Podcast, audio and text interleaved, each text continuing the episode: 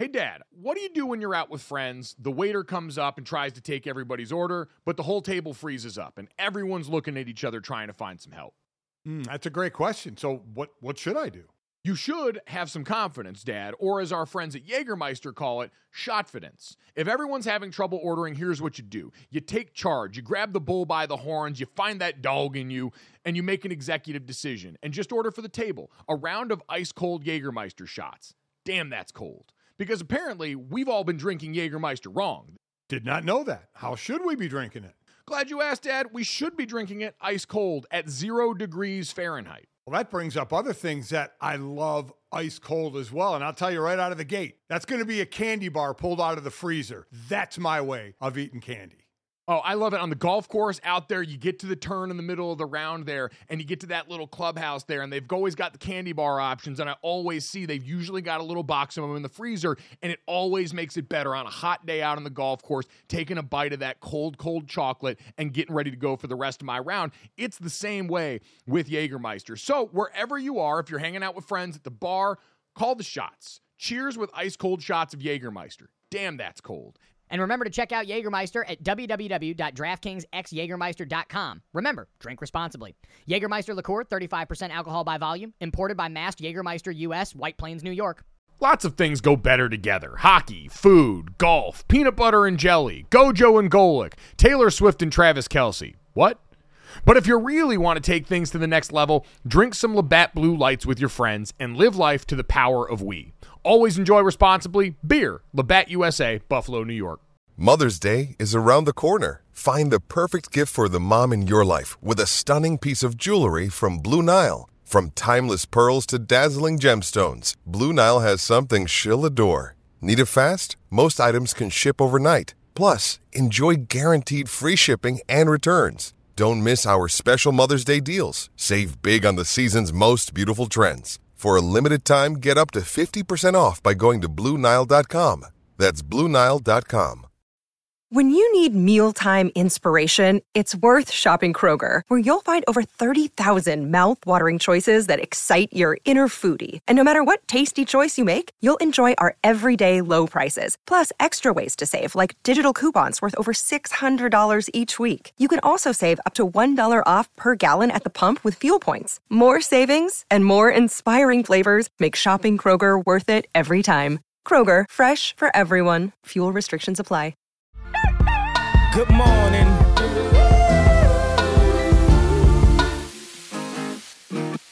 What's up, everybody? Welcome to Gojo with Mike Golic Jr. That is me.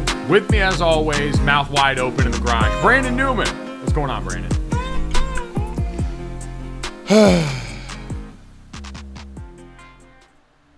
yeah. No, man, it's it be like that sometimes. I feel like I've gotten a lot more used.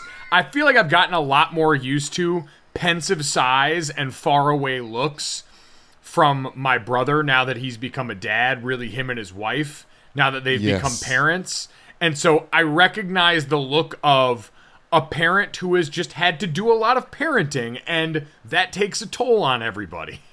Mike, Mike, it's it's something. I don't recommend it. I don't recommend it. If, if anyone's listening and hasn't had a child yet, I think we got enough here in America. I know that we get listened to everywhere else around the- around the globe. So maybe in Kazakhstan, y'all should need, need to keep having kids. But we just got we got a pink eye diagnosis, Mike, and uh, oh no. and negotiating with the with the toddler terrorists with pink eye is something. So See, uh, this people this- just this- thought this about supposed to- illness with kids relative to COVID in the last couple years, and we forgot about normal sicknesses that pop up. And it's not like you get any easier of a time with that.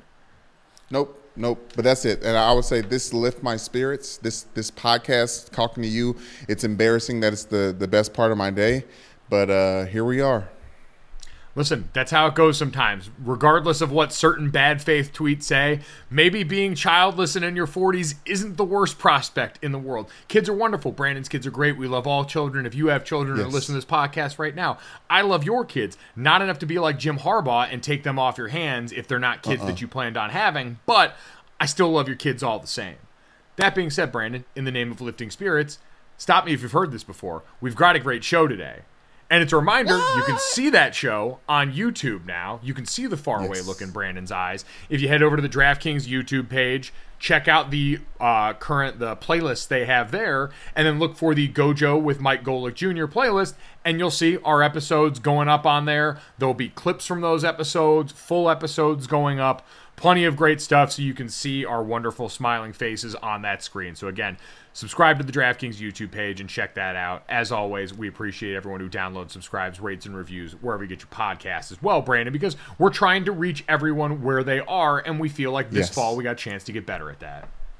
Absolutely, Mike. And I don't want to be uh, a guy that is watching the scoreboard or counting the numbers, if you will, but we got our first video over uh, over 1,000K. It was a clip of uh, you talking about Manti Teo. So, uh, first week already hitting our uh, benchmarks and whatnot. So, come check us out. I know you guys have been listening for a long time. A lot of people are complaining that my face isn't on the Apple uh, podcast. I was just gonna say at Butsky44 on the Apple Podcast reviews, five star reviews only with this review. Why no picture of Brandon in the review section? We want to see both your ugly mugs. You can do that on YouTube now. We also would like Apple to update that because Brandon's bright shining face deserves to not just be a stock unlocked video game character photo. So make sure you check out all those places. Awesome show today. We got Michael Holley from Brother from Another on Peacock coming up. We talked to Michael Smith earlier two of Brandon's former coworkers over at NBC and Peacock. So nice to catch Yes. up with him. We did our division preview for the AFC East, which, spoiler alert, is a pretty easy division to call on the top end and has some interesting meat in the middle that we get to kind of break down with Michael Holley. You can also check him out on NBC Sports Boston as well. Has done a great job covering sports in that area for quite some time. We'll also get to later on the most interesting headlines surrounding and current or former NFL head coach. I'll leave that open ended. And some big news in the world of golf. But Brandon, we've got even bigger breaking news right now. And I What'd that can't be? believe it's taken us this long to get to it. But Kim Kardashian is bringing side parts back. Okay, Mike, this is very big news. And I, I thought you were possibly going to mention Joe Biden canceling student loan debt, but this is obviously bigger, and we know why. Big, big time, big time shout out on that that one too. I know there's some debt relief there for everyone, which is great. And if you're a person who already paid off your debt and feels like you're getting shortchanged, stop being a hater.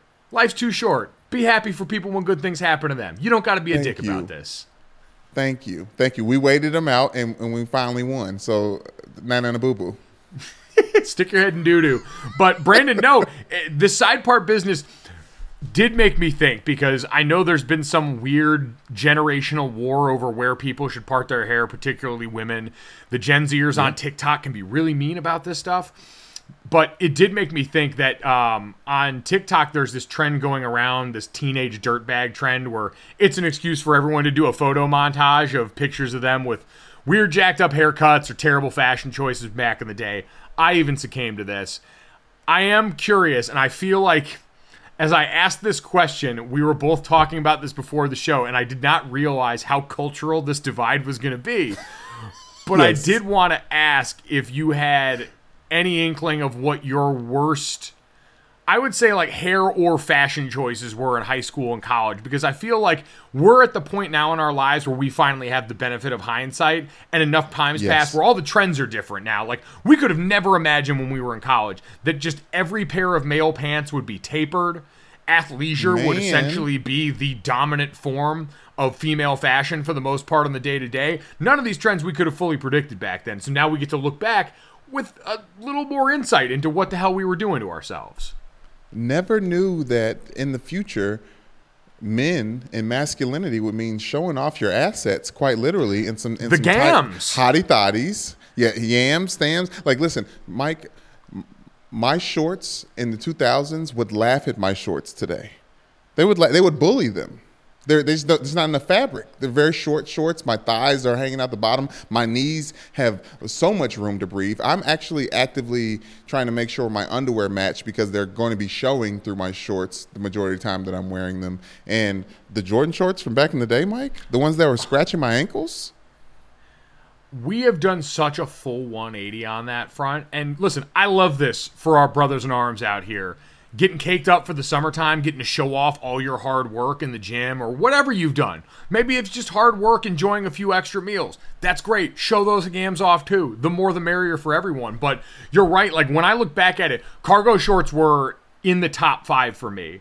Not that hmm. cargo shorts are inherently bad, but the amount of different places I wore cargo shorts, it wasn't just I would bust them out when I needed cargo. Man, if you have ever gone to a concert and had a place where you could go and get beer, like we were lucky we got to go backstage some concerts, stuff like that. But I remember being at a Kenny Chesney concert where you've got the vibe room in the back with all this beer and just lifting like 10 cans of it out to the pit where we were watching the show and you would just hear someone reach into their cargos the snap of the ta- the tab on top of the can opening up and then you got a fresh one moving with you because the cargo shorts were built to rock. So they're good for certain spots but I was wearing them everywhere. I have pictures of me on vacation at the Atlantis wearing them at the club inside the Atlantis oh resort. That was not God. okay not not well not uh, very well advised i would say yeah, cargo shorts were were made for hikers and then 13 to 18 year olds took them shits and was like no this is us Yeah, we got this. I don't have much cargo to pull, but buddy, let me tell you, it's essentially we all decided to drive the 18 wheelers of pants. We don't need all that storage. We're not going to tow that much cargo or freight, but goddamn, we want to have the option. So I had that for me. Undershirts in general, I think, did more harm than good to the fat guy movement trying to avoid sweat and even out some of the lumps in front. I think that ended up doing us a disservice wearing a long goatee. I generally think a goatee is a really specific kind of hair facial hairstyle few people can pull off. I should have known better and had people in my life that would have told me no. So the long goatee would also be in there. I would also say the yes, that. frayed rope belt. Those rope belts that would come on the rings like our football belts. Again, not that they're inherently bad, but they were too long in front the way I had it, and I wore it with everything. I had one of them, and it was my belt for all occasions. Well, a lot of those cargo shorts that you're talking about, especially the ones that was at Burlington Coat Factory and Value City and things, had that belt attached in the middle, and you could not take that bitch off. No, they. I mean, they went together like peas and carrots. There was no denying them. Those. That was a And it was gravitational the football pull. belt. Number one, though, Brandon, graphic T-shirts. I was walking around Graphic in way too much Ed Hardy and Affliction. My entire college going out career is essentially just a rich tapestry of those like tap out Affliction and Ed Hardy shirts over the course of the first three years of college. One of my favorite jokes I've heard from a comedian is you can tell who was the sh- the man in high school by who's has an affliction shirt on, right? Like, and that was so true for us at Yes. Notre Dame because all of our friends, and including me, like all everyone who was a former All American or former like All District, All County high school football player, showed up to college with an affliction shirt to to sh- show off our bolder shoulders and and get that nice little taper around the fat stuff down the middle. So yes, I feel And just man. Because we Ed Hardy apparently hats- thought having rhinestones and shirt and like giant, like fluorescent dragons was cool shit. That was a generation that grew up with way too many holographic Pokemon cards and decided we just essentially wanted to wear those shits. True. So Brandon, Yeah, but- that is that is my list that, of very yes. uncomfortable things on this. How does this differ on your end here? Because I saw a little bit of your list and I realized that this is slowly becoming a two Americas situation. I mean, very much so. Listen, I'll start from the top down because I didn't know we were going to do hair, but uh, I would say something that I did that that, that is kind of out of the. Uh, it's no longer trendy for black kids growing up, especially black boys. But back in the day, getting that perm in your head to straighten your hair out. Mike, I was mm-hmm. looking like a, a, a, young, big black Hispanic boy with my little like Wait. like like flats. Brandon, I need so badly you to pull a picture of you with your hair Do you flattened want out. a picture? I think I Not have right, not right now. I want you, or unless you've got it on I your know, phone right I know. No, I don't. My mom has been clearing out photos, so I actually have like an actual photo of it that I'll show you, and we might maybe put somewhere. But yes, so that that's one. The uh, the the uh, the permed hair is definitely one at the top that wouldn't do again, but definitely have done in the past. Um, working down, the Jeezy Man snowman shirts or Jeezy snowman shirts. Do you remember these? Are you Do you about remember like these, Mike? Are you talking about like the super long tees?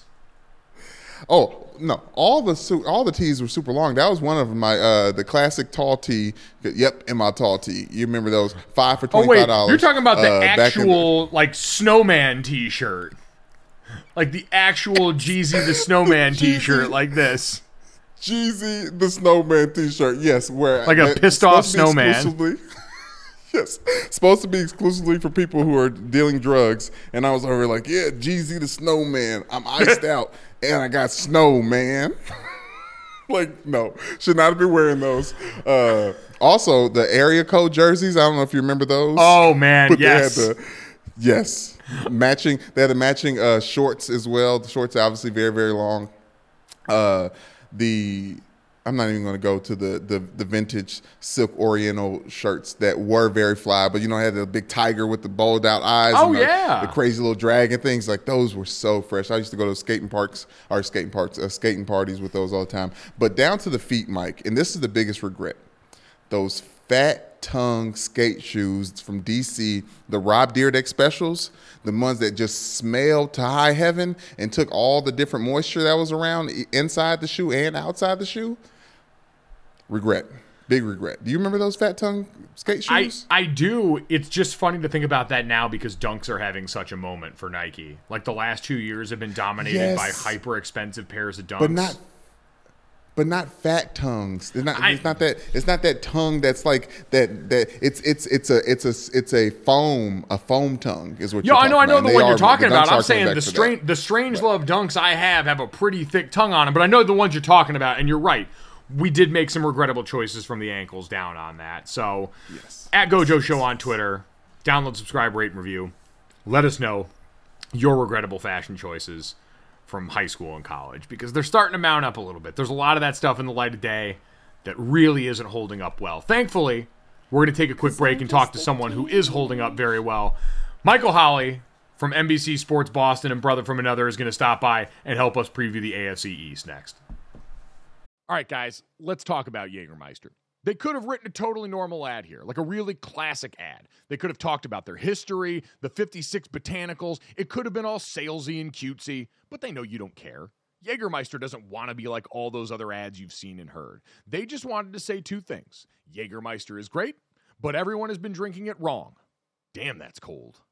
Drinking it wrong. All right, if that's the case, how should we be drinking it? They are so glad you asked, and so am I, Dad. I'm here to help you. Ice cold is the answer, at zero degrees Fahrenheit to be exact. Ice cold shots of Jägermeister. That's it. That's all they want to tell you. So, wherever you are, if you're hanging out with friends or at the bar, call the shots. Cheers with ice cold shots of Jägermeister. Damn, that's cold. And remember to check out Jägermeister at www.draftkingsxjagermeister.com. Remember, drink responsibly.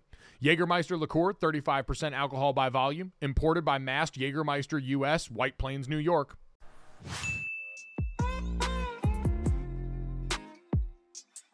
That's some really that's some ghetto stuff right there. Like this dude, I haven't heard from him. I haven't heard from him since he left. Wow. Okay. And then I get a text. Mhm. Hey, uh, hey, uh, hey, hey man, how you doing? Hey man, how you doing? Let me ask you for a favor. Like what? Go right through it. and, and this is okay. The last two phone calls, Mike. First phone call. So this last text was just asking for a favor. The phone call before that, the only phone call I've ever gotten from him, because you know people who text you generally, when they start calling you, it's either a butt dial Oh my or god. something. So he's like, yeah, it's like a Saturday morning. It was like six o'clock in the morning. hey man, um, just want to tell you, hey man, I, you know, I'm so close to Mike Golic Jr. That's my boy, man. That's my boy.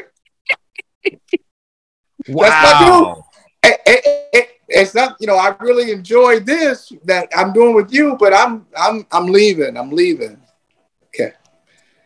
Okay. But that, that's that was the, so. Last two phone calls. So it was bad. It was bad news, and then a favor on the last two fo- the last two interactions. Unbelievable. To, to to to be fair, there was one more phone call snuck in there at the beginning because I knew I was going to make the phone call about leaving. So I just Oh, we had right. the yeah we had the we had the pre. So, so the oh, uh, this is Mike. This is even worse. This is even worse. Get a phone call. Hey man, let me. Uh, can I just I run some things by you? I'm just like really thinking about my career. I'm encouraging him. Like man, you you got a lot of talent, man. Big things are happening for you in this business. Wow. I'm encouraging him, thinking that mm. hey man, we we can use you. We can use you in different ways, and I'm going to start using you in different ways. Oh yeah, this is like this dude was playing chess. I got my little checker by checker. He's playing chess. Oh, Oh, So far ahead, he knows he's leaving. so I'm giving him advice for you. That's all right. I got love. I got love for both of y'all. It's, it's okay. oh, oh my. God. Michael Holley inadvertently giving Brandon the keys he needs to come here and be successful is an incredible plot twist in all this. First off, I have to say, thank you because it's it's been incredible. And Yeah. we talked to Michael Smith on this podcast before, and you know, I, Michael and I had the overlap at ESPN, so there was some background there. But I said the same thing, like, thank you because you guys were one of the stops that made Brandon into the person and the colleague that I've got here with me now. Like, I left, I met Brandon when we were 17 years old. And then we left college at 22, and there's this big gap in our employment together that is occupied by very formative people like you. So I, in, in turn, owe you a lot. There's a thank you here now in our first, you know, on air conversation at least. Well, I appreciate that. I think the word you're looking for uh, is stepping stone. Brother from another was a stepping stone. Uh, just like, oh, hey, hey, let me just boost me up so I can get to where I wanted to go. That's okay. It's fine. It's fine. It's fine. Hey. It's- Every every you're you're a writer, Michael. You can appreciate this. Every every stop in life is a stepping stone, right? okay. All right. but it's great to seriously though. I'm I'm proud of you, uh, Brandon, Thank you. and and Brandon. Um, the way you described Mike, your relationship with him, I was like, you got to do it. And and I just love to see. I love that you you all are working together now after being at Notre Dame uh, together. And and unfortunately for you guys, Notre Dame's about to take that L to Ohio State to start the season, but that's okay. wow. You got a new coach. Hey, hey, don't hold the new coach to a high standard. It's just the first game. It's the first regular season game. Also lost his bowl game, but but don't worry oh about Oh it. my I think- gosh, Man, all right. I didn't Mike. expect this is a plot twist coming in now, Brandon. Gojo, I didn't. I did. I I told you to. We prepped you on Michael Holley. I told you about his kids. I, I forgot to tell you about all of his pugs. We talked about his books. We talked about him being in the town. I forgot to tell you he's from Akron, Boston. he's officially from Akron, Boston. So Oh, okay. Things make a lot more sense now here. There's a lot of Buckeye blood running over there, huh? Yeah, and, and you know, um, and somebody else should be a Buckeye. I mean, look, I, I, I grew up, you know, watching the Browns and uh, watching Bob, Bob Golic on the on the dogs. Come on now. I mean, they they just Yeah. just a, a, a step short. So come on, man. You you were right Oh. there. You were right there. You should have. Trust you know, me, but that's we, not- we had we had the Golic family defection from the state of Ohio, starting with my uncle Bob. My dad had three brothers. It was him, Bob, uh, him, my uncle Greg, and my uncle Bob, and all three of them who were, I mean, my dad and Uncle Bob especially were, you know, blue chip All American recruits. And I think until Uncle Bob went back and played for the Browns, the Golics were probably a bit persona non grata around there because they had both basically given Ohio State and shown them the door. My dad once famously, Ohio State was playing UCLA and they asked my dad if he wanted to come as one of the recruits to the game and he told them no he was coming with the opposing team Oh, wow. yeah so we didn't do ourselves a lot of favors in northeast ohio outside of dad and uncle bob you know and them all growing up there That's all right, though. That's all right. Well, Michael, Michael Holley, I I, we, I asked you to come on here to to share your knowledge of the AFC East as we get ready for the season and we're previewing things. You guys just got started on Brother from Another again after a long hiatus. One of the famous things that we always say in our community is when we break, we break. Yes. yes. so you're just coming back from a break. How you feeling?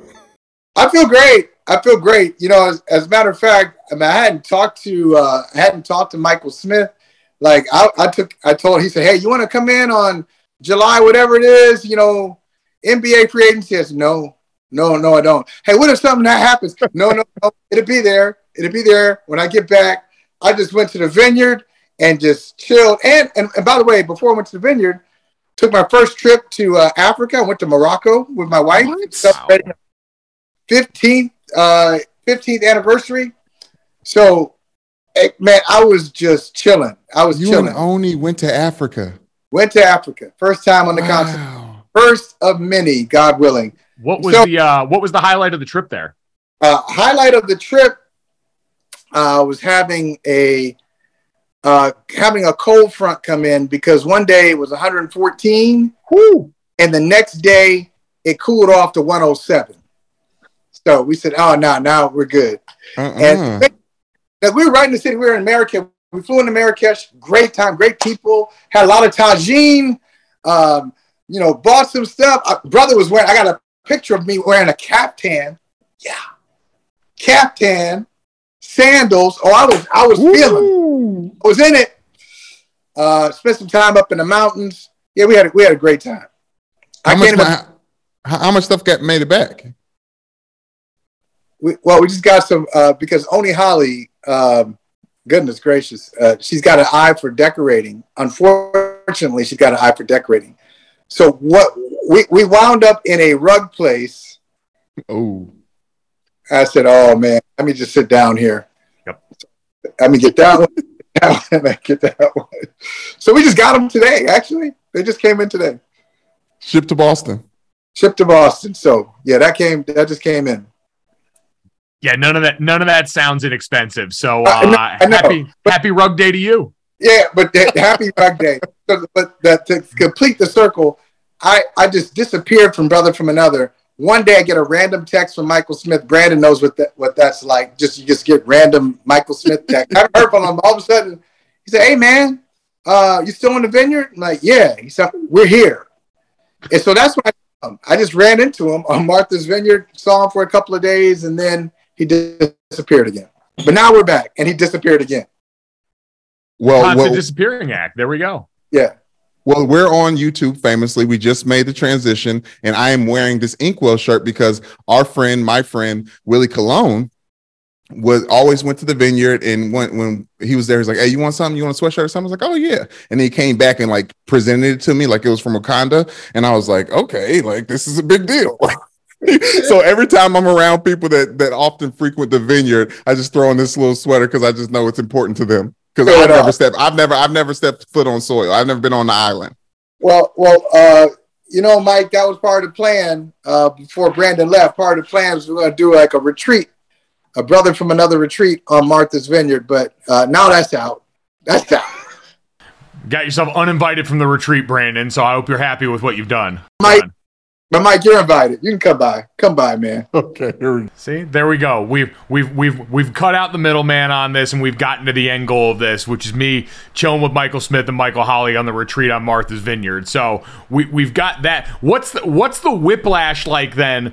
Coming back, you have this wonderful trip. You truly get to disconnect, and now you get to come back up to Boston and hear everyone asking questions about who's actually calling the plays for the New England Patriots. Is that not crash landing back into football season as hard as humanly possible? It's fascinating, man. It's really, this is why I love what we do. Because if you step back and look at it, I mean, both of you played, you know, big time college football. You step back and look at it, people like me are saying to Bill Belichick, man, you're an idiot. Bill Belichick, like, what are you doing? Like, we're, we're questioning Bill Belichick on this. And I understand, on one hand, it, I, I really have to go back a long time, and maybe it's never happened, where you have two primary play callers uh, in, the modern NFL. And I don't think the Patriots are actually going to do that. I think there's going to be one play caller. It's either going to be Belichick or Matt Patricia. I, I think it's going to be Matt Patricia. So on one hand, it's unusual, and we're in a space where we're all got our platforms, got media gigs, so we got to fill that content. On the other hand, come on, it's Bill Belichick. It's not the most, it's not the first controversial thing he's ever done. It's not the first uncommon thing he's ever done. I'm guessing it's probably to work out. But I, I like, I like being back and hearing the noise. I kind of I kind of thrive on it, even if it's nonsense. I like it. So even if it is nonsense, it is important, especially when you're dealing with the team that was the preeminent dynasty of the last two decades in the NFL and is breaking it. And I think the reason something like that ends up having such a stranglehold, and I've listened to Dan Orlovsky and others talk about it, is you're thinking about the development of the quarterback that's there to replace Tom Brady or as best he can. And for Mac Jones in year two, with now a different play caller in his ear and potentially multiple, at least in the lead up here, eh, from what you've seen and heard, how has that affected Mac Jones along the way? So far not not great. I mean, got to be honest. I mean, some of the, they've been uneven throughout training camp. Uh, they haven't had a nice, smooth. Oh, we're building up to this uh, this new offense, this new offensive concept that we have. No, they've had some days that have been awful. I mean, there there's some days they just look like a bad football team, and and really, fellas, you got to go back a while when you can say a Bill Belichick team it's just not competitive. I know they were seven and nine under Cam Newton, but they were competitive uh, until the end of the season. They fell apart. But you got to go back early New England, that first year in New England when they won five games, where you say, okay, that's a bad football team, doesn't have an opportunity to compete. And so they've looked like that at times throughout the season. But I will say a new play caller was coming anyway. I mean, Josh McDaniels left once, got that Denver gig, that didn't last long. Came back, almost left the second time for Indy. Came back, and then when, as soon as he came back, he said, "Oh, I still want to be a head coach." So you knew this day was coming. Mm-hmm. It was only a matter of time. The more success you have, he's got six Super Bowl rings too. As a coordinator, he was going to leave. I think the debate is should they have brought in a different coordinator? And and if if the answer to that is yes, most people in New England would say yes. I'd say, well, who's that going to be? Some people here say, "Oh, you know, get Billy O'Brien from Alabama." Well, that's easier said than done. And Nick Saban and Belichick are like this. They probably have some unspoken, you know, collusion agreement. You can't take this hmm. guy. This guy's on the do not do not draft list. So it, it's really a complicated issue. But I think Mac Jones should have known last year because Josh McDaniels did such a good job with him. That means your coordinator is going to go somewhere else. Mm. And now that he has, I think part of the difficulty is projecting what the identity of this team's going to be because we remember what it was last year. They didn't ask Mac to do too much outside of himself. A lot of it was relying on an offensive line that's got some new paces and part shipped around. Isaiah Wynn may be even on the trade block at this point as they get ready for the season, who was their left tackle, now had been moved over to the right side you lose your fullback. Like uh, this is the only place where Jacob Johnson, a fullback, no longer being on the roster makes news because Michael, it felt like last year the mentality of that team was we're gonna beat the ever loving hell out of you between the tackles. We're gonna line up in personnel for and personnel groups that we haven't seen since football in the '90s and make it work. So, what is the identity of this year's Patriot offense if you had to peg one based on what they've got now? Well, uh, that's a good question. I think you just identified why they changed the offense too.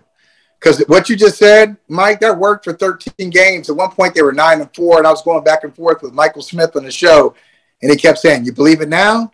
You believe it now? The Patriots are the best team in the AFC." And at one point, they were the number one seed. Mm-hmm. I said, "I just don't see it. I don't see it. They had, they beaten Tennessee. Tennessee had some injuries. They beat them down at, at, at Gillette Stadium. They're going into a bye. They come out of a bye feeling pretty good. They take on the Colts." And they just weren't ready for that one, and they just faltered down the stretch. They won one more game after that, uh, and got just just manhandled by Buffalo twice. Last two games against Buffalo, Buffalo did not punt, which is amazing. You know, eight quarters you don't punt. So the identity for 13 games last year was exactly what you said. I think they want a more diverse approach, and so it's going to be on Mac. Whatever it is, it's going to be Mac. If it's a short passing game, it's going to be Mac in the short passing game. They want to take some shots down the field, it's going to be Mac controlling that offense. Uh, I don't think it's going to be some 65% ground and pound, you know, 1990 Bill Parcells New York Giants offense. It's just not happening. So I think they, they have a vision of what their identity is, but they're just not ready to, to step into that vision yet.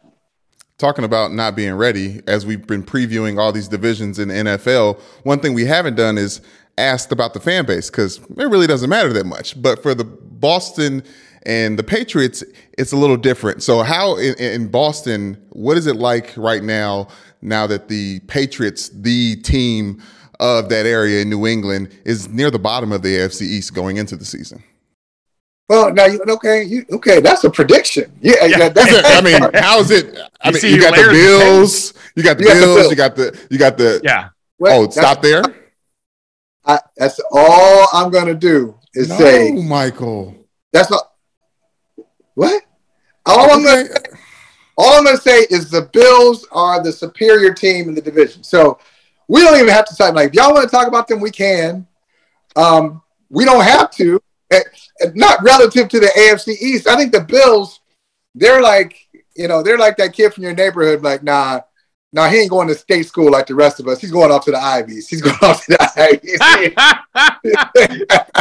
he's de- he's destined for some things. He's going No, places. No, he's going somewhere else. He's going somewhere. Else. So the Bills, I mean, the Bills are going to win this division. Uh, clearly have the best quarterback in the division. Uh, if not the best quarterback in football, I'm going to say it. Josh Allen is the best quarterback in the NFL. I'm going to give him that. And a- after that, I, I'm sorry. I, I think there are some questions uh, about Miami. I think you're talking, you're not talking about the Jets, right? No, no, no, no, no. no. We'll, No, yeah, my- we'll, we'll, we'll leave the we'll leave the Jets out of this, but I think New England versus Miami is a really fascinating side by side because on one side with New England, you've got the steady hand with Bill Belichick and the identity they've built there, and on the other side, Miami seems high variance this year, where you've got a new coach that's supposed to be one of these young offensive gurus from the new tree that's so popular, and a quarterback who, if Tua hits the right way, you got speed to burn on that team. The NBA playoffs are heating up, and so is the action on DraftKings Sportsbook, an official sports betting partner of the NBA. With same game parlays, live betting, odds boosts, and so much more, don't miss out as the NBA postseason winds down. And now that the Boston Celtics have slayed the boogeyman in the Miami Heat, Boston fans, we feel a little bit more confident about the situation. You can decide right now, and if you're new to DraftKings, you can also check this out. New customers can bet 5 bucks to get 150 in bonus bets instantly. So download the DraftKings Sportsbook app now and use code GOJO. That's code GOJO for new customers to get 150 in bonus bets when you bet just 5 bucks. Only on DraftKings. The crown is yours.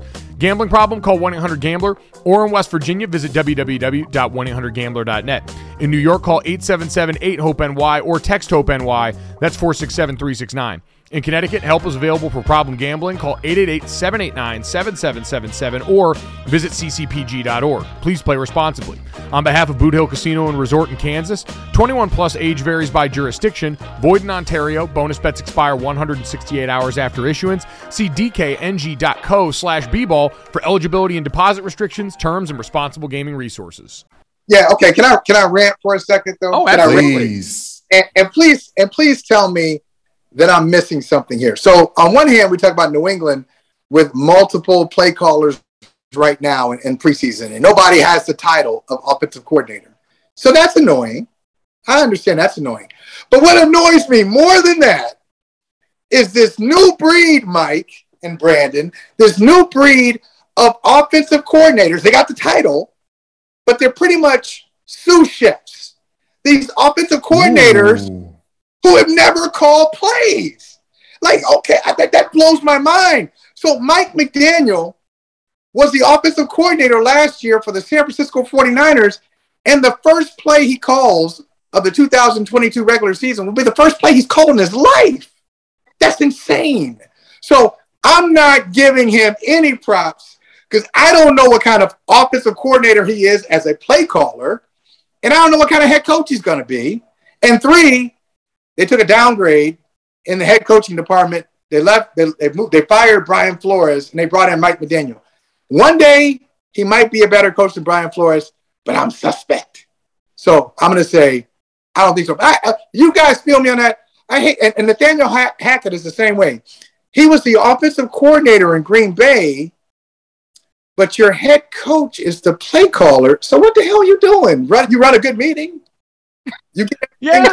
I, I think I think it is a good reminder though that this is a way we talk about head coaching that I always think is fascinating. Which, yeah, if you are going to be the offensive play caller, that's certainly a difference. And for these guys, that's an assumed part of this. But it's also a good reminder that how you run the meeting, what you do leadership skill wise, should also be a bigger factor in the way that we look at head coach because they're not similar skill sets in being a coordinator and being a head coach. There's very little about that on the day to day, and you hear so many former coordinators talk about this. We played for Charlie Weis, who came out of New England, was the head coach at Notre Dame when we got there.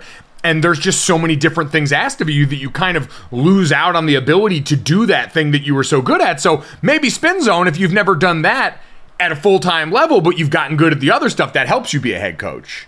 Yeah, I, I, I think look, there obviously are some some qualities for McDaniel that stood out that made Miami want to get him. But then again, uh, if you read the reports, they didn't really want him. they mm, that is they, they thought they were going to get Sean Payton and Tom Brady.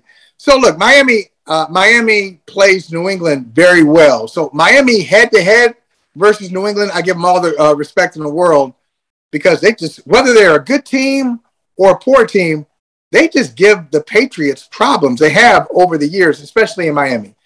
Um, but Miami, big picture, I think they have as many questions as the Patriots do, if not more questions, because of Tua, because Tua full time year three, uh, because of McDaniel and McDaniel relative to managing Tyreek Hill. So Tyreek Hill, uh, you know, dynamic talent, sure, but you can see him in Kansas City in your mind's eye. Just go back to it. I, I, I probably have like five or six examples. I see Tyreek Hill on the sideline. I said, "Oh, that's a bleep bleep who's about to blow." Okay, that mother. Eh, watch out. because he ain't happy.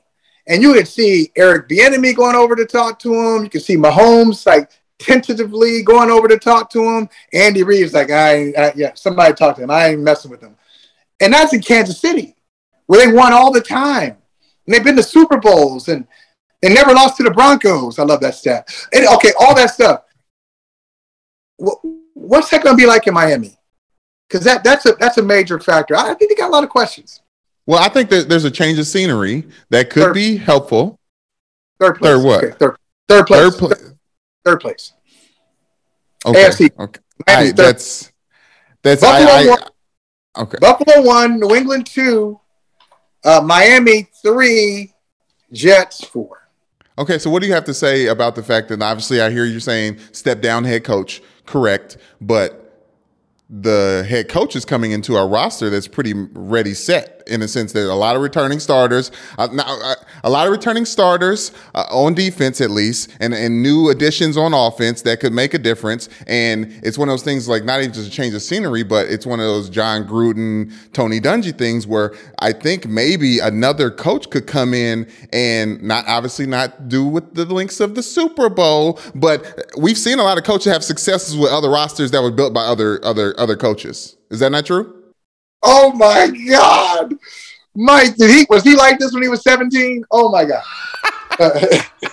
all right. So I know Tampa, I know Jon Gruden came into John Lynch and Warren Sapp and Booger McFarland and Derrick Brooks. Derrick Brooks with his, you know, six touchdowns of deep. I'm like, come on. No, I, I, I don't think this roster is that. And you talk about the switch. So Flores not only was Flores a better head coach. Flores came in from New England. He was actually a defensive coordinator who did call plays uh, on a Super Bowl winning team and made them better. Say Flores took over for Patricia and he had a different approach. See, Flores is really he's an interesting coach, and I and I know we're not talking about the uh, AFC North, but I wonder how he's going to put his fingerprints in what uh, Pittsburgh is doing because he's really aggressive and creative uh, as a defensive mind. So, yeah, they didn't like him around the office, I'm sure. Uh, he is a tough man, means what he says and says what he means. And at times, he has gotten into it with players to the point where we're about to. You want to show? You want to show? Well, I mean, we do remember that whole Kenny Stills saga down there with what Oh, went on between those two. But even that, that was more like psychological warfare. But in New England, he actually got into uh, on the precipice of getting into fights, fist fights with people. So he's a tough dude, and I'm sure they they're happy to see that personality gone. But does the drop off affect their defensive performance? That'll be interesting because they've spent the majority of their money on that side of the ball, at least leading up to this year. Obviously, went out and spent a ton of capital on Tyreek Hill, moved mountains to go get Terron Armstead from the New Orleans Saints to try and fix up an offensive line that I believe two of the last three seasons was last in that ESPN pass block win rate mes- metric. So it's been it's been rough out there for a while, but you're right. Defense is certainly going to undergo a bit of a shift, at least right now. And that's a hard side of the ball year over year to hold. Offensively, I think it just comes down to do you believe Tua can be a guy to do this or not? And based off what you've seen so far, it sounds like the answer is no. Um, yeah, the answer is the answer is no, and and I feel I feel bad about it because I was I was a Tua guy. I thought, um, I thought they were absolutely right to draft Tua over Herbert. I I, I love Wow. Tua. I, I did well. Okay, Oh yeah, I mean there were a lot. There were a lot of us. I mean, Mike Tannenbaum was about the only guy I can remember who stood on the table and said I would take Herbert first overall of this quarterback class. So Tua was the guy. It was tank for Tua. He had he was the first slogan we had. that's right. Tannenbaum loved him. Uh, Chris Sims loved Herbert, but you know, uh, I, I don't I don't remember a lot of people saying, "Oh, you're crazy. You can't take Tua o- over Herbert." So I, I don't I don't think so. I think he's good. I think I think Tua is just is going to be a good quarterback, but nothing more. I don't see a lot of sizzle there. So So not a yeah, and I think there's understandable questions. And for a guy that has that much change because his first season in the NFL, he's going back and forth. You're putting him in over Ryan Fitzpatrick, who was having one of those good Ryan Fitzpatrick stretches in a way that was kind of a head scratching move at the time. You go through the next season, and we've got all of the rumors about Deshaun Watson around the trade deadline last year, and Tua talking very openly about how that affected him and about how he certainly felt that. And even now, coming into this offseason, you just mentioned it. We had all the Sean Payton and Tom Brady news around this team. It's never felt like a young quarterback in this league that was had had solid footing underneath him. He came in injured and had all of that happen after. A- And so like you said, you do kind of feel for some of these guys because we see incredible talents all the time from the world of college football that come into these situations in franchises that are unstable at the top and the results end up being this. Uh, and also, I want to ask you guys this, um, especially you guys, because okay, you know, you you you, you feel me on this. When we talk about talent in, in football, are we overstating it? Do we, or, or are we overstating it, or do we not go deep enough? So most people, when they say uh, the Chargers are a really talented team, or the Raiders, oh my God, look at their talent. What they generally do is mention a quarterback. Uh, they mention okay, Davante Adams, Hunter Renfrow. Uh, they'll talk about a back.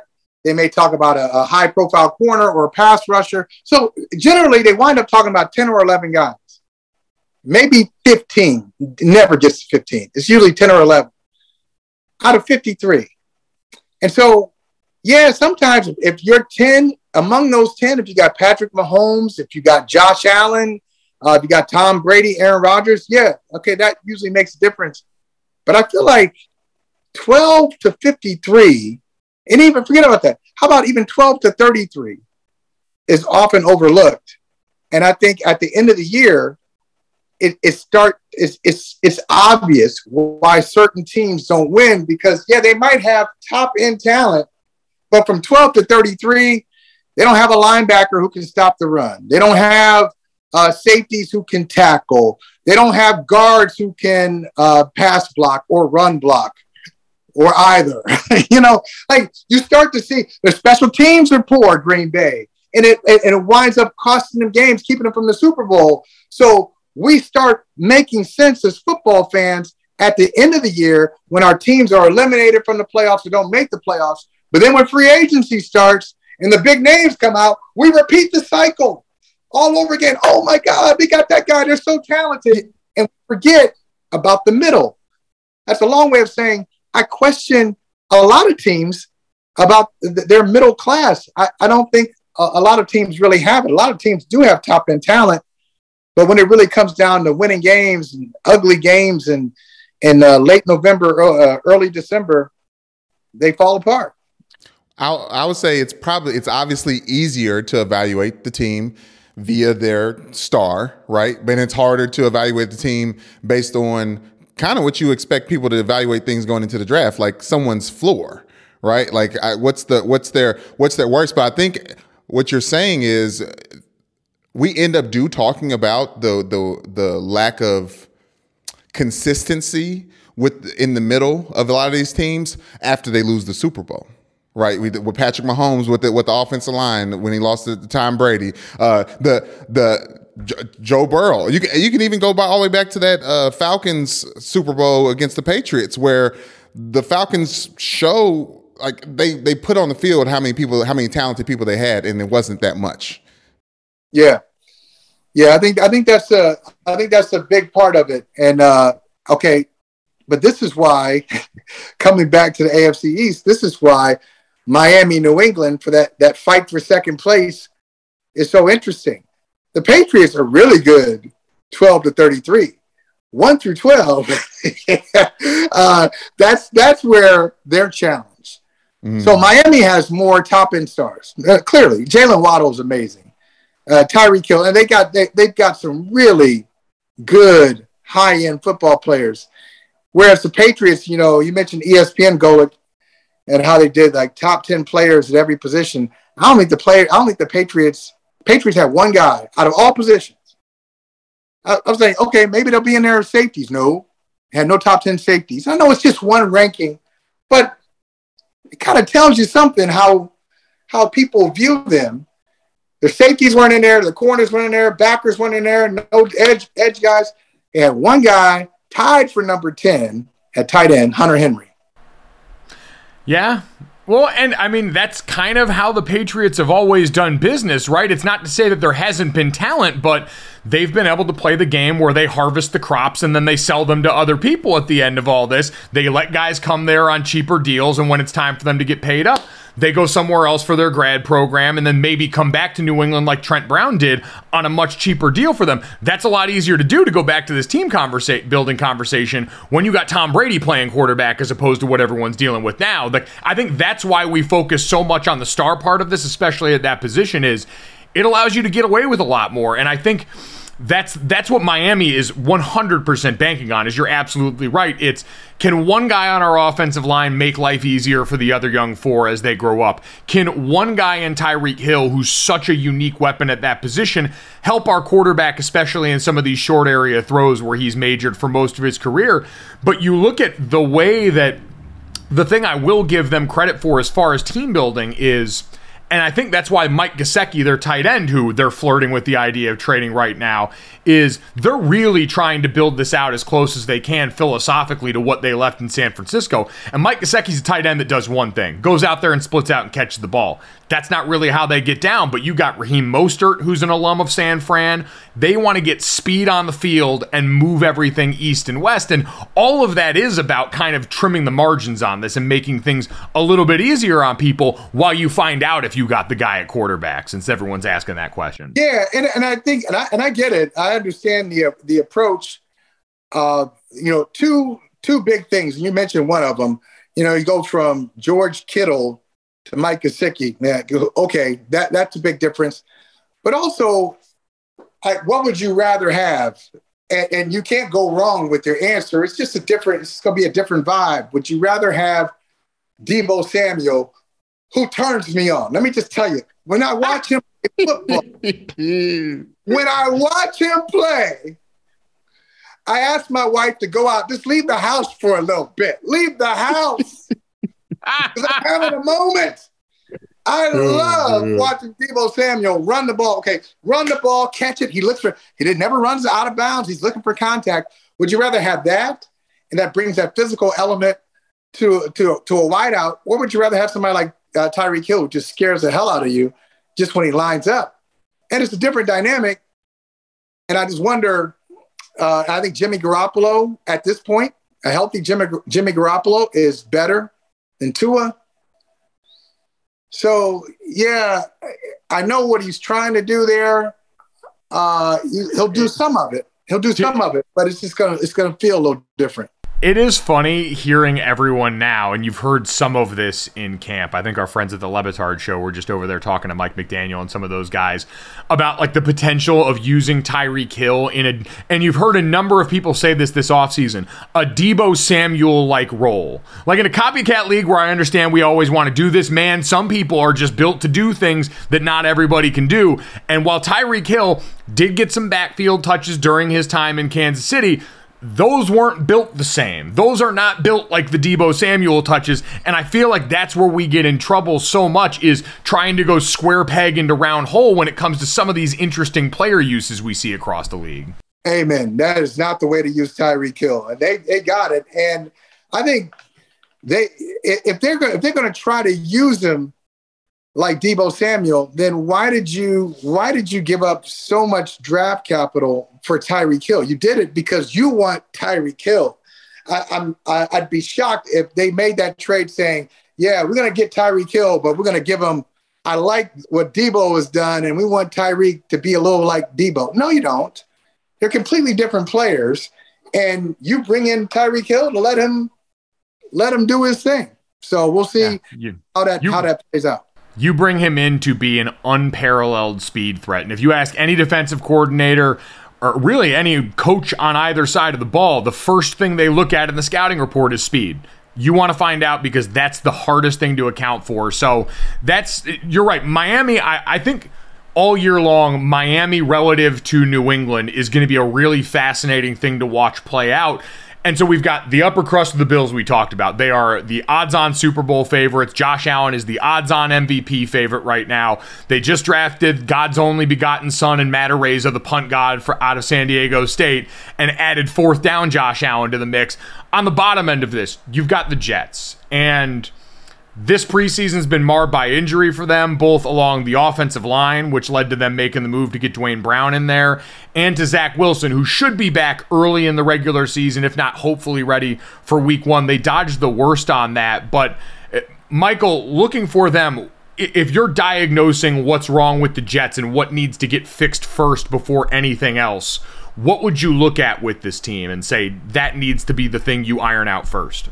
Yeah, it's health it's just health, it's health and, and experience. I mean, look, you know, Zach Wilson, I'm a big Zach Wilson fan. Brandon knows this. I, I, I was name checking him like, you know, game two, game three uh, of his senior year at BYU. I just, I, I like what he has the potential to do. But think about it. Last year, you know, he has an uneven start, has a horrible game against the Patriots, gets hurt, comes back, uh, is not quite right. You're you're hoping that year two for him, He'll get it figured out. He gets hurt again. He's going to miss some time. You got Becton, weight issues, injury issues with him, as you mentioned, uh, necessitating the move for Duane Brown. Like they just need to get, they just need this to get this group together to see what they actually have. I think, fellas, I think they had a phenomenal draft. Mm. I, I, I think they did a great job. I think they they played it not only just the names, but how they played the draft to get them and to come back in and get the players who were at the top of their board. So I like their talent. I actually do. Uh, I like a, a, couple of from their last couple of drafts. I think they've done a, a nice job. But how will you ever know if you can't keep your quarterback healthy and you can't protect him uh, with uh, with healthy offensive linemen? So that, that's number one for me. That is the shame of it because, like you said, we could sit here and say, all right, Ahmad Gardner has already come in and looks like he's the best defensive back on that team. Has looked like he's been lights out out of Cincinnati. You're right. Jermaine Johnson may not even be a full time starter at the beginning of the season, but is still a guy they were able to leap back into the first round and get who's going to produce for you. Hell, Garrett Wilson out of Ohio State was expected yep. to be one of those guys. Uh, where, where'd he go? Next level. Where, where'd he go? God, I God, I shot myself right in the foot oh, on this. I, I heard. Oh, you said Ohio State. Okay, okay. I'm just. It pissed me off so much that the best receiver on that team with two first round draft picks is still in school there. I know. Uh, oh, man. Oh, watch out! Watch out! Yeah. Top Jaxon Smith-Njigba is terrifying, but we can have all that set up for that team and for Rob Saleh, who I said when the Jets hired him, they did the rare Jetsian thing in making a move that everybody thought, oh, yeah, this is a good thing. Rob Saleh was this darling of a coaching candidate that season, coming over from being the DC in San Fran, where they had had so much success. Zach Wilson was a quarterback people liked.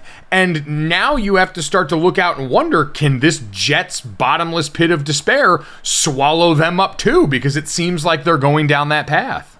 No, I don't think so. I I, I think um, see finally when and I'll mention another thing. So I, I talked about health with the Jets and also ownership. Stay out of the way. Mhm. Ownership has to stay out of the way, and that's what happens with bad teams. That's why I always say make deals with bad teams. They do stupid things, and and they can't help themselves because it usually starts from the top. So I would say stay out of the way because you got a good general manager in Joe Douglas, who's got a good general managing DNA. Uh, Robert Saleh, as you said, even though last year, what were they, 30th or 31st on defense? They were bad. They were, I mean, they were dead last in a more than one statistical category. So it was bad. I mean, like in points allowed, they were like 38th, 31st, 32nd. They were, they were, it was pretty terrible. Even though, even though they didn't have those stats, I think he's going to be pretty good. I think Saleh's going to be pretty good. And I, I think Zach Wilson will be good.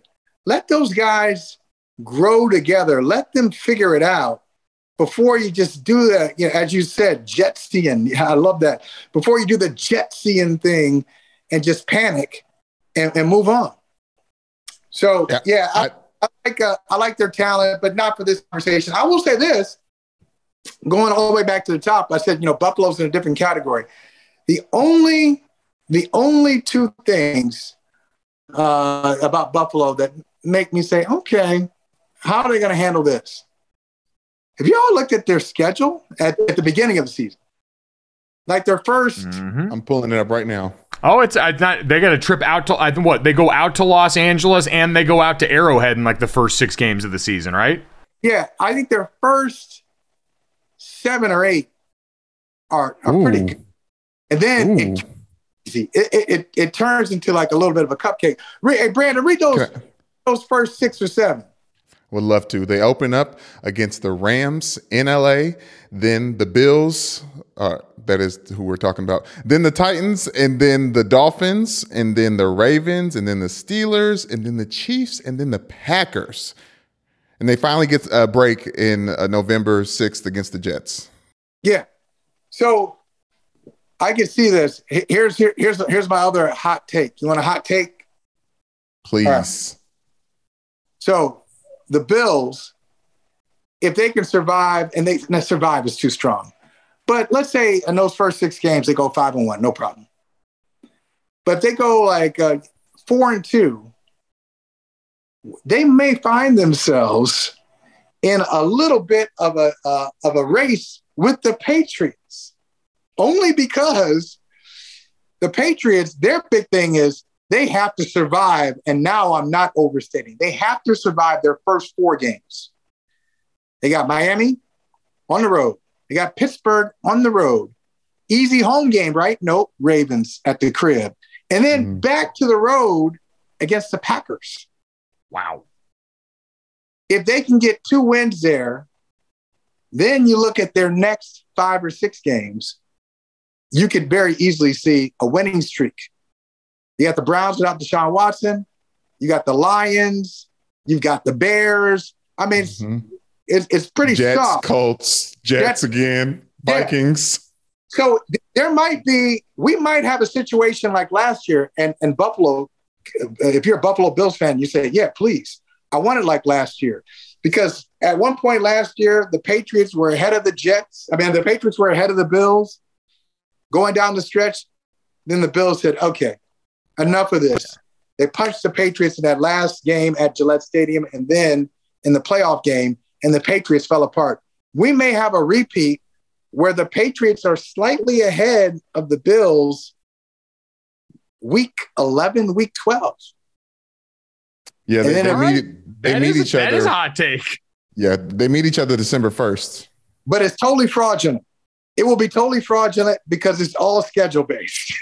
right. Yeah, you know what? And listen, that's the beauty of it is for a while, we'll all probably drink a little bit of that poison along the way when it happens because like you said, once we start to get in the meat of the season and we have stuff to latch onto here, some of the same context because all the strength, the schedule stuff, all that kind of resets itself 4 weeks into the season once we get a little bit of an idea who everyone is. So we think somebody we think somebody in there is a good team. They're not.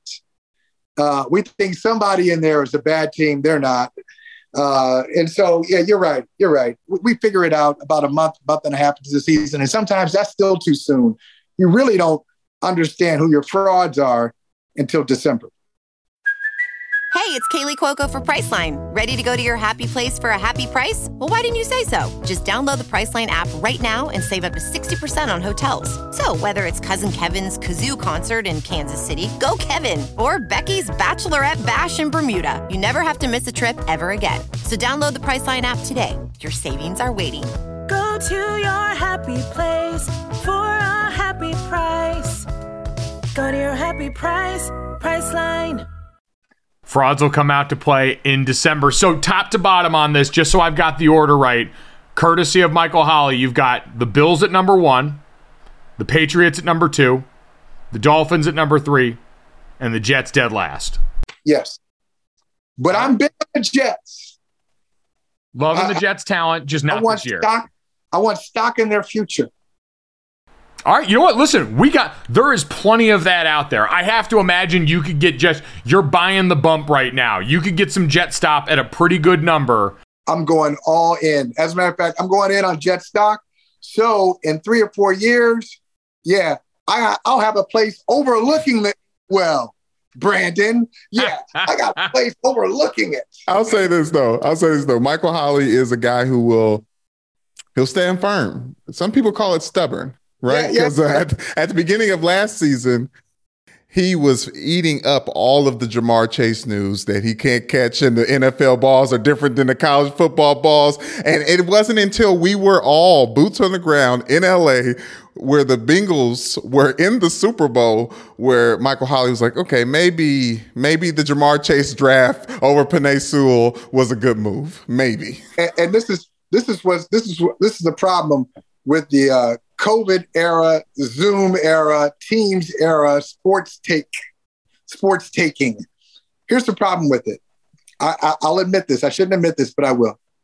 So I'm going on. I'm going on and on about Ja'Marr Chase because I wanted them to draft an offensive line. They did. We know what happened. And I'm like, oh, he's not even the best receiver in the draft. Jaylen Waddle is okay. That didn't age well. So I'm going on and on. Mike, I was assigned by NBC. I was assigned to the Bengals for Super Bowl week. so they're practicing out at UCLA. I went out there, great facility. Oh, beautiful, beautiful place, beautiful campus. And I'm walking on the field, and the players are there. I'm talking to different players, different coaches. I look across the field and say, Who the hell is that? Is that a linebacker? And it was Ja'Marr Chase. and, and, and, and the calves and I mean, like just just a, a one tightly wound muscle. And I said to Michael Smith after, if I had ever seen him in person, I never would have doubted him. that was the first time. it, it is it is so true. There is no substitute for seeing these freaks in nature live and in person down on eye level. If I had ever laid eyes on that guy in person, I would have said draft him number one overall. Oh my God. Oh my God. And and and and like we know this, I know Florio talks about it all the time. Like he was sitting close to me uh, in, in the in the stadium. What is it? Uh, SoFi, SoFi Stadium for the for the game. Ja'Marr Chase, and this is where numbers don't always tell the story. Ja'Marr Chase had a hell of a Super Bowl, but at times the Bengals couldn't protect Burrow long enough to take advantage of it. Mm. He really a couple of times he put some moves on on uh, Jalen Ramsey. Like Ramsey had no answers for him he was open a lot. And on that last that last drive, uh, Jay, uh, Jalen he fell down. He was wide, wide, butt naked, open. I remember. I remember us diagramming that play the next couple of days there, wide open, and that was the meme come to life of drafting an offensive lineman or drafting a wide receiver, and what ends up happening. And you had Burrow getting his legs taken out from under him and slipping before he could get that ball off. But I will tell you guys, I will promise you this: I'm trying to learn. I'm trying to evolve. I'm trying to become a better person, a better man.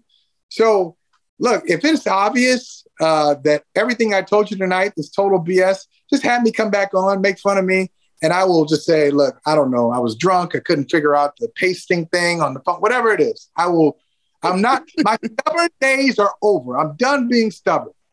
You know what? A man, um, a man after my own heart on that front here. I will find a reason why it was wrong back then, but we'll have you on regardless there to come and answer for it there. And we will have you on. And you know what, Michael? We appreciate your time today. I hope Brandon texts you about something other than work in between your appearances on this show. I just, I want that for you as now a new friend after this podcast. Come on, man. Just, text, just text about anything. Hey, man. Hey, man, you heard that Beyonce album? Like anything. Oh, Uh, my gosh. Look, look, I would tell you, when I, I actually the last time I did text you outside of asking you for a favor was when I showed up in your hometown and I took a picture outside of the Wilbur Theater when we were Mike and I were getting ready to do promo for this stuff out here, and you had just seen him, or you just you had just seen Chris Rock at the Wilbur, fresh off the smack. Yeah, yeah, and just uh, just seeing Chris Rock and met him before Yes. the show, before the show, and after the show. Thank you, Bill Cower, for having connections. But uh, he was he was great. He was on his game uh, that night. Uh, now, I guess a couple nights before, or his first show, he was still. I mean, it was good, but I think the ovation from the crowd and the just the aftermath of the incident, it did affect him. He was pretty emotional. People told me that, you know, at, at one point he had tears in his eyes. He really, it really affected him. But that night we saw him, tears were gone, uh, instability was gone. He was just vintage Chris Rock. So yeah, on That his was- game.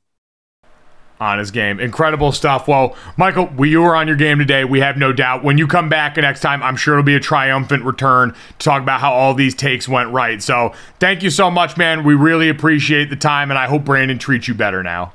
Appreciate you guys. I love what you're doing. I love, I love a story of a relationship, a relationship, plus a relationship between, you know, interracial relationship too. I mean, look, we can overcome as a, we can do this, America. We can do this. You see this brotherhood here? You gotta lock arms. Come on now. Don't don't complicate don't complicate this thing. Don't complicate it. Just let the love take hold. No, I love y'all, man. Best of luck to you. All right, Thank love you. Mike Appreciate it, Michael. Listen, well, I'm gonna, we're gonna get together because I need some advice on some real life stuff. So we'll we'll, we'll chop it up soon. Hey, hey, hey, you know what that means, Mike? He's got another. He's bailing on you. You got another job lined up. already. Exactly. No, just let me know where he's going to work next when you talk to him. Matter of fact, when he calls, I'm gonna be like, "Yeah, Brandon, I'm gonna record the conversation, Yep. and then I, then I, we'll debrief. The two of us will debrief on what he told. Perfect. We'll compare notes and make sure we're getting everything straight from the source.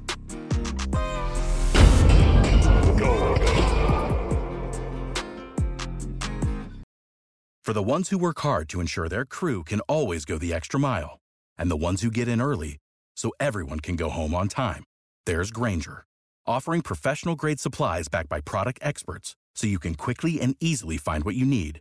Plus, you can count on access to a committed team ready to go the extra mile for you. Call, clickgrainger.com, or just stop by. Grainger, for the ones who get it done.